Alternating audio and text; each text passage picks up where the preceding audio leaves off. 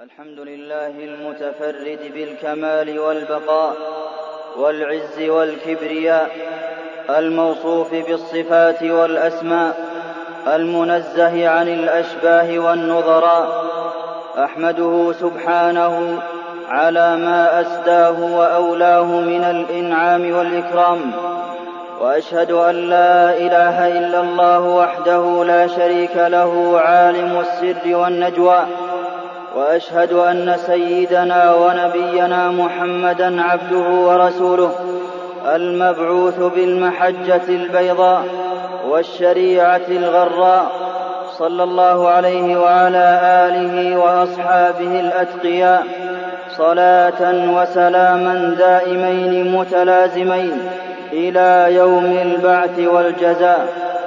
أما بعد فاتقوا الله عباد الله واعملوا ليوم تنكشف فيه السرائر وتظهر فيه مخبآت الصدور والضمائر. أيها المسلمون لقد كان الناس أمة واحدة على الحق بما أودع الله فيهم من فطرة الإسلام وبما عهد إليهم من الهدى والبيان.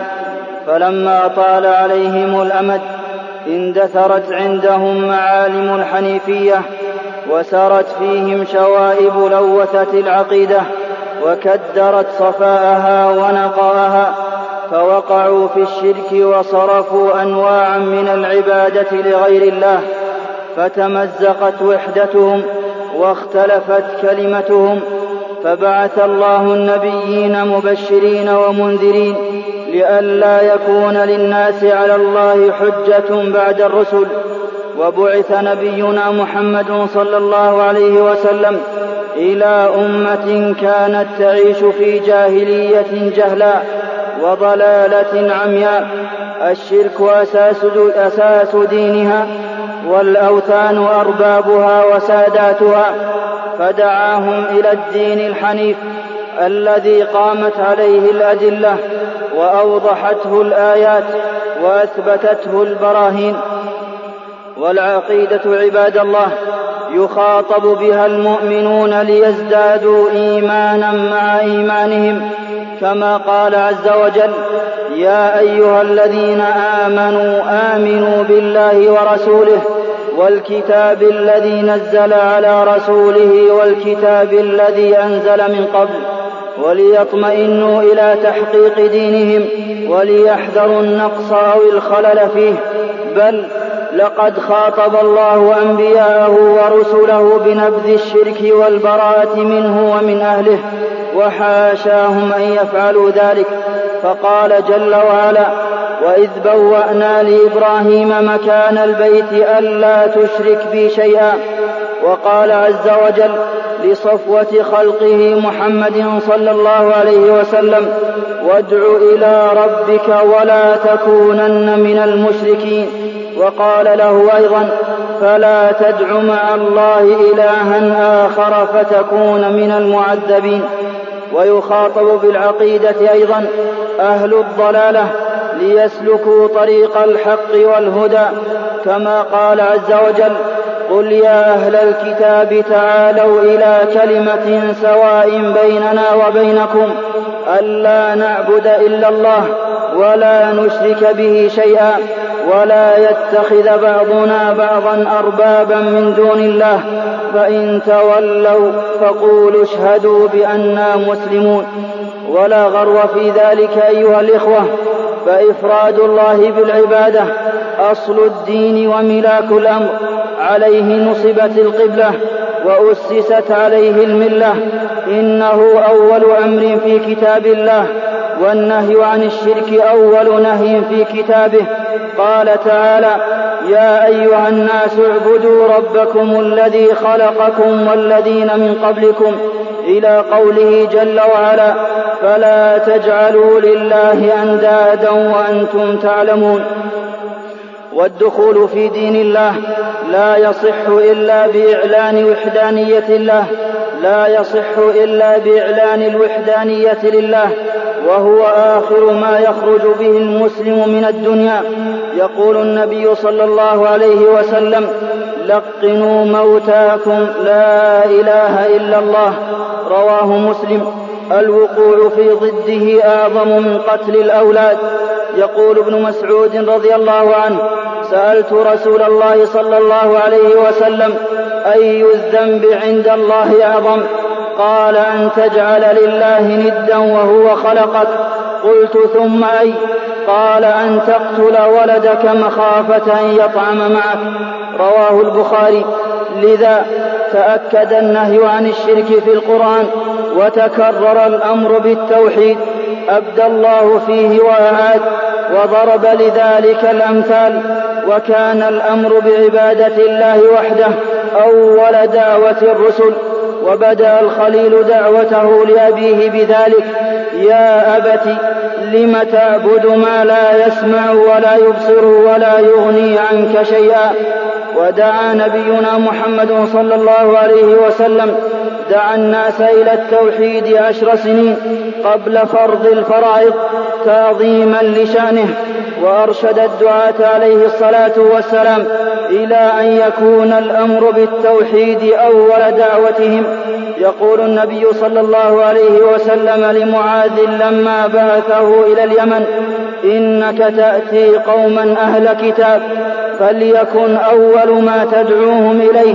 شهاده أن لا إله إلا الله وإمام الموحدين إبراهيم عليه السلام دعا ربه بقوله واجنبني وبني أن نعبد الأصنام. قال إبراهيم التيمي رحمه الله ومن يأمن من البلاء بعد إبراهيم ولقد وصى الأنبياء بنيهم بالثبات على الدين الصحيح والعقيدة الصافية حتى الممات ووصى بها إبراهيم بنيه ويعقوب يا بني إن الله اصطفى لكم الدين فلا تموتن إلا وأنتم مسلمون. وعنه سأل الأنبياء ذرياتهم وهم على فراش الموت أم كنتم شهداء؟ إذ حضر يعقوب الموت إذ قال لبنيه ما تعبدون من بعدي؟ قالوا نعبد إلهك وإله آبائك إبراهيم وإسماعيل وإسحاق إلها واحدا ونحن له مسلمون. أيها المسلمون الهداية أجل المطالب ونيلها أشرف المواهب وسلامة المعتقد الملاذ الآمن عند الشدائد. يقول تعالى الذين آمنوا ولم يلبسوا إيمانهم بظلم أولئك لهم الأمن وهم مهتدون. والالتجاء إلى الله وحده هو السبيل عند طوفان الفتن والمحن والكروب قال تعالى وذا النون إذ ذهب مغاضبا فظن أن لن نقدر عليه. فنادى في الظلمات أن لا إله إلا أنت سبحانك إني كنت من الظالمين. فاستجبنا له ونجيناه من الغم وكذلك ننجي المؤمنين. نقاء العقيدة. يصحح النية ويلجم الهوى ويبارك في العمل ويخلد الذكر. فأين سيرة أبي جهل من أبي بكر؟ وأين بلال في النسب من أبي لهب؟ خسارة الدين لا تقبل فيها الفدية ولو من ذهب. إن الذين كفروا وماتوا وهم كفار فلن يقبل من أحدهم ملء الأرض ذهبا ولو افتدى به. أيها المسلمون من أجل التوحيد بني بيت الله العتيق تتعاقب الأجيال على حجه ويتنافس المسلمون في بلوغ رحابه ففي جواره الإيمان وفي رحابه الأمن والإطمئنان وإذ بوأنا لإبراهيم مكان البيت ألا تشرك بي شيئا وفي شعار الحج نفي الشريك عن الله. لبيك لا شريك لك لبيك. وخير دعاء يوم عرفة رفع التوحيد. يقول النبي صلى الله عليه وسلم خير الدعاء يوم عرفة وخير ما قلت أنا والنبيون من قبلي يوم عرفة. لا إله إلا الله وحده لا شريك له له الملك وله الحمد وهو على كل شيء قدير. رواه الترمذي والتوحيد الخالص هو لباب الرسالات السماوية كلها وأساس الملة وهو الحقيقة التي علينا أن نغار عليها ونصونها من كل شائبة. قال الله سبحانه ولقد بعثنا في كل أمة رسولا أن اعبدوا الله واجتنبوا الطاغوت عباد الله على كلمة الإخلاص والملة أقام المصطفى دعوته وجعلها إبراهيم عليه السلام باقية في عقبه. وما نطق الناطقون إذا نطقوا أحمد من لا إله إلا الله العمل بها ثمن الجنة. ولو وزنت بالسماوات والأرض لرجحت بهن. قال ابن عيينة رحمه الله ما أنعم الله على عبد من العباد نعمة أعظم من أن عرفهم لا إله إلا الله. هذا وإن نطق اللسان بها لا يجدي إلا لمن عرف مدلولها نفيا وإثباتا وحقق شروطها بالعلم واليقين بمعناها والإخلاص والصدق بالعمل بها والمحبة والانقياد والقبول لما دلت عليه. والكفر بما يعبد من دون الله. أيها المسلمون التوحيد والشرك ضدان لا يجتمعان كالليل والنهار. فمتى وجد الشرك انتفى الإيمان.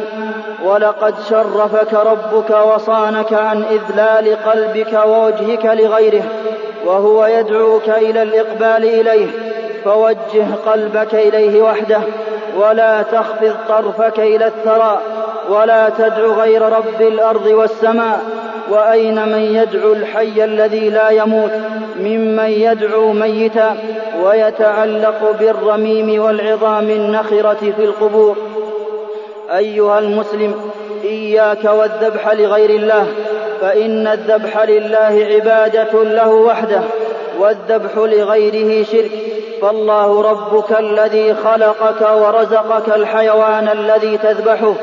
فلا تنحره إلا لمن خلقك وخلقه فصل لربك وانحر.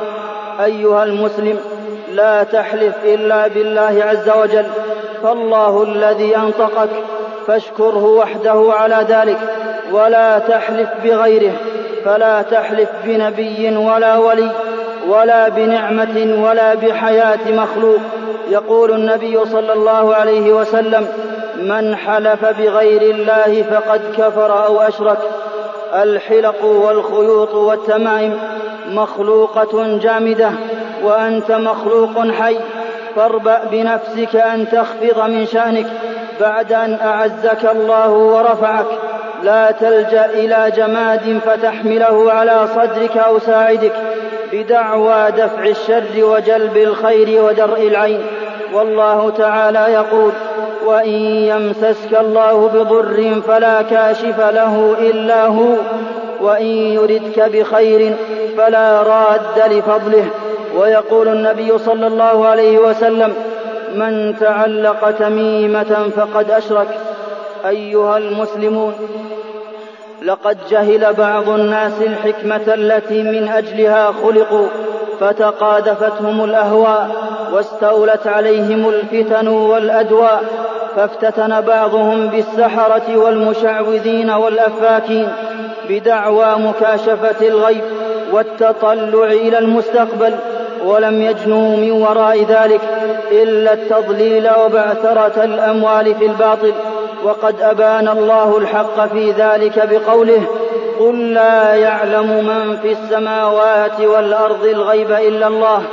ويقول النبي صلى الله عليه وسلم من أتى عرافا أو كاهنا فسأله عن شيء فصدقه فقد كفر بما أنزل على محمد. رواه مسلم.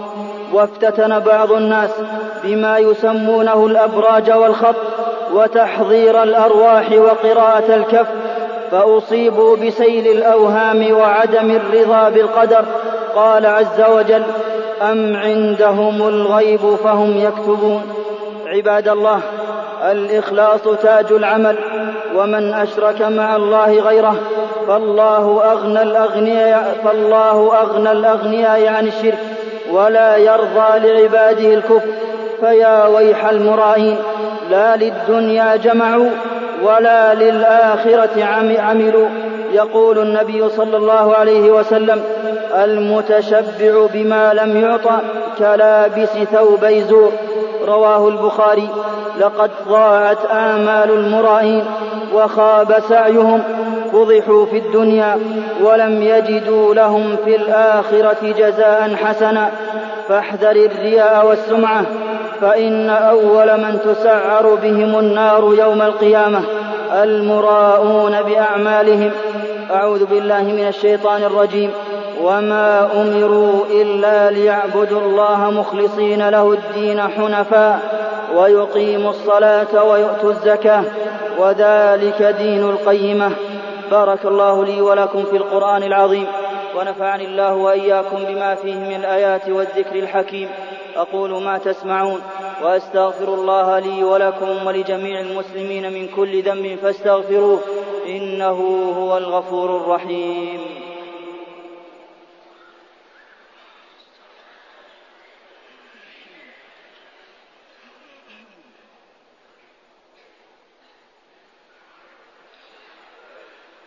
الحمد لله الذي بنعمته اهتدى المهتدون. وبعدله ضل الضالون. أحمده سبحانه حمد عبد نزه ربه عما يقول الظالمون. وأشهد أن لا إله إلا الله وحده لا شريك له. وسبحان الله رب العرش عما يصفون. وأشهد أن سيدنا ونبينا محمدا عبده ورسوله. وخليله الصادق المأمون. اللهم صل وسلم عليه وعلى آله وأصحابه الذين هم بهديه مستمسكون وعلى هديه سائرون. أما بعد أيها المسلمون ليس الإيمان بضاعة مزجاه أو مجرد دعوى وألقاب إنما الإيمان الحق اعتقاد سليم وعمل صحيح ولاء وبراء مظهر ومخبر. بذل للندى وكف عن الاذى وتحقيق التوحيد يحتاج إلى يقظه قلبيه دائبه دائمه تنفي عن النفس كل خاطره تقدح في العبوديه لله ومن وقع في مهاوي الشرك الاكبر فطلب من الموتى زوال فقر أو مرض أو طلب منهم جلب نفع كحصول مال أو ولد أو استعان بأصحاب الأضرحة والمقبورين أو طاف أو نحر أو نذر لها فقد هضم جناب الربوبية وتنقص الألوهية وأساء الظن برب البرية وارتكب أعظم ذنب عند الله وحرمت عليه الجنة وخلد في النار. يقول عز وجل إنه من يشرك بالله فقد حرم الله عليه الجنة. ومأواه النار وما للظالمين من أنصار. فاسلك مسلك الحق وانهج منهج الرشد واجتهد في المحافظة على عقيدتك فإنه لا ينجي من عذاب الله إلا الله ولا ينال ما عند الله إلا بالإخلاص له وحده وبما شرع لعباده أن يتقربوا به إليه. والتوحيد باب للأمل عند ظلمة الحياة. ولن تنال مرادك حتى تفرد الفرد الأحد بجميع أقوالك وأعمالك. ثم اعلموا أن الله أمركم بالصلاة والسلام على نبيه فقال في محكم التنزيل إن الله وملائكته يصلون على النبي. يا أيها الذين آمنوا صلوا عليه وسلموا تسليما. اللهم صل وسلم وبارك على نبينا محمد وارض اللهم عن خلفائه الراشدين. الذين قضوا بالحق وبه كانوا يعدلون. أبي بكر وعمر وعثمان وعلي وعن سائر الصحابة أجمعين وعنا معهم بجودك وكرمك يا أكرم الأكرمين. اللهم أعز الإسلام والمسلمين وأذل الشرك والمشركين ودمر أعداء الدين واجعل اللهم هذا البلد آمنا مطمئنا وسائر بلاد المسلمين. اللهم وفق إمامنا لهداك واجعل عمله في رضاك ووفق جميع ولاة أمور المسلمين للعمل بكتابك وتحكيم شرعك. اللهم أحينا مسلمين وتوفنا مسلمين وألحقنا بالصالحين غير خزايا ولا مفتونين.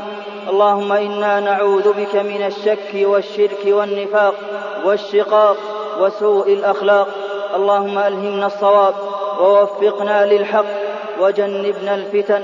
اللهم اهدنا لما اختلف فيه من الحق بإذنك. إنك تهدي من تشاء إلى صراط مستقيم. اللهم أنت الله لا إله إلا أنت. أنت الغني ونحن الفقراء. أنزل علينا الغيث ولا تجعلنا من القانطين. اللهم أغثنا. اللهم أغثنا. اللهم أغثنا. اللهم سقيا رحمة لا سقيا عذاب ولا غرق ولا هدم ولا بلاء. ربنا آتنا في الدنيا حسنة وفي الآخرة حسنة وقنا عذاب النار. عباد الله إن الله يأمر بالعدل والإحسان وإيتاء ذي القربى وينهى عن الفحشاء والمنكر والبغي يعظكم لعلكم تذكرون.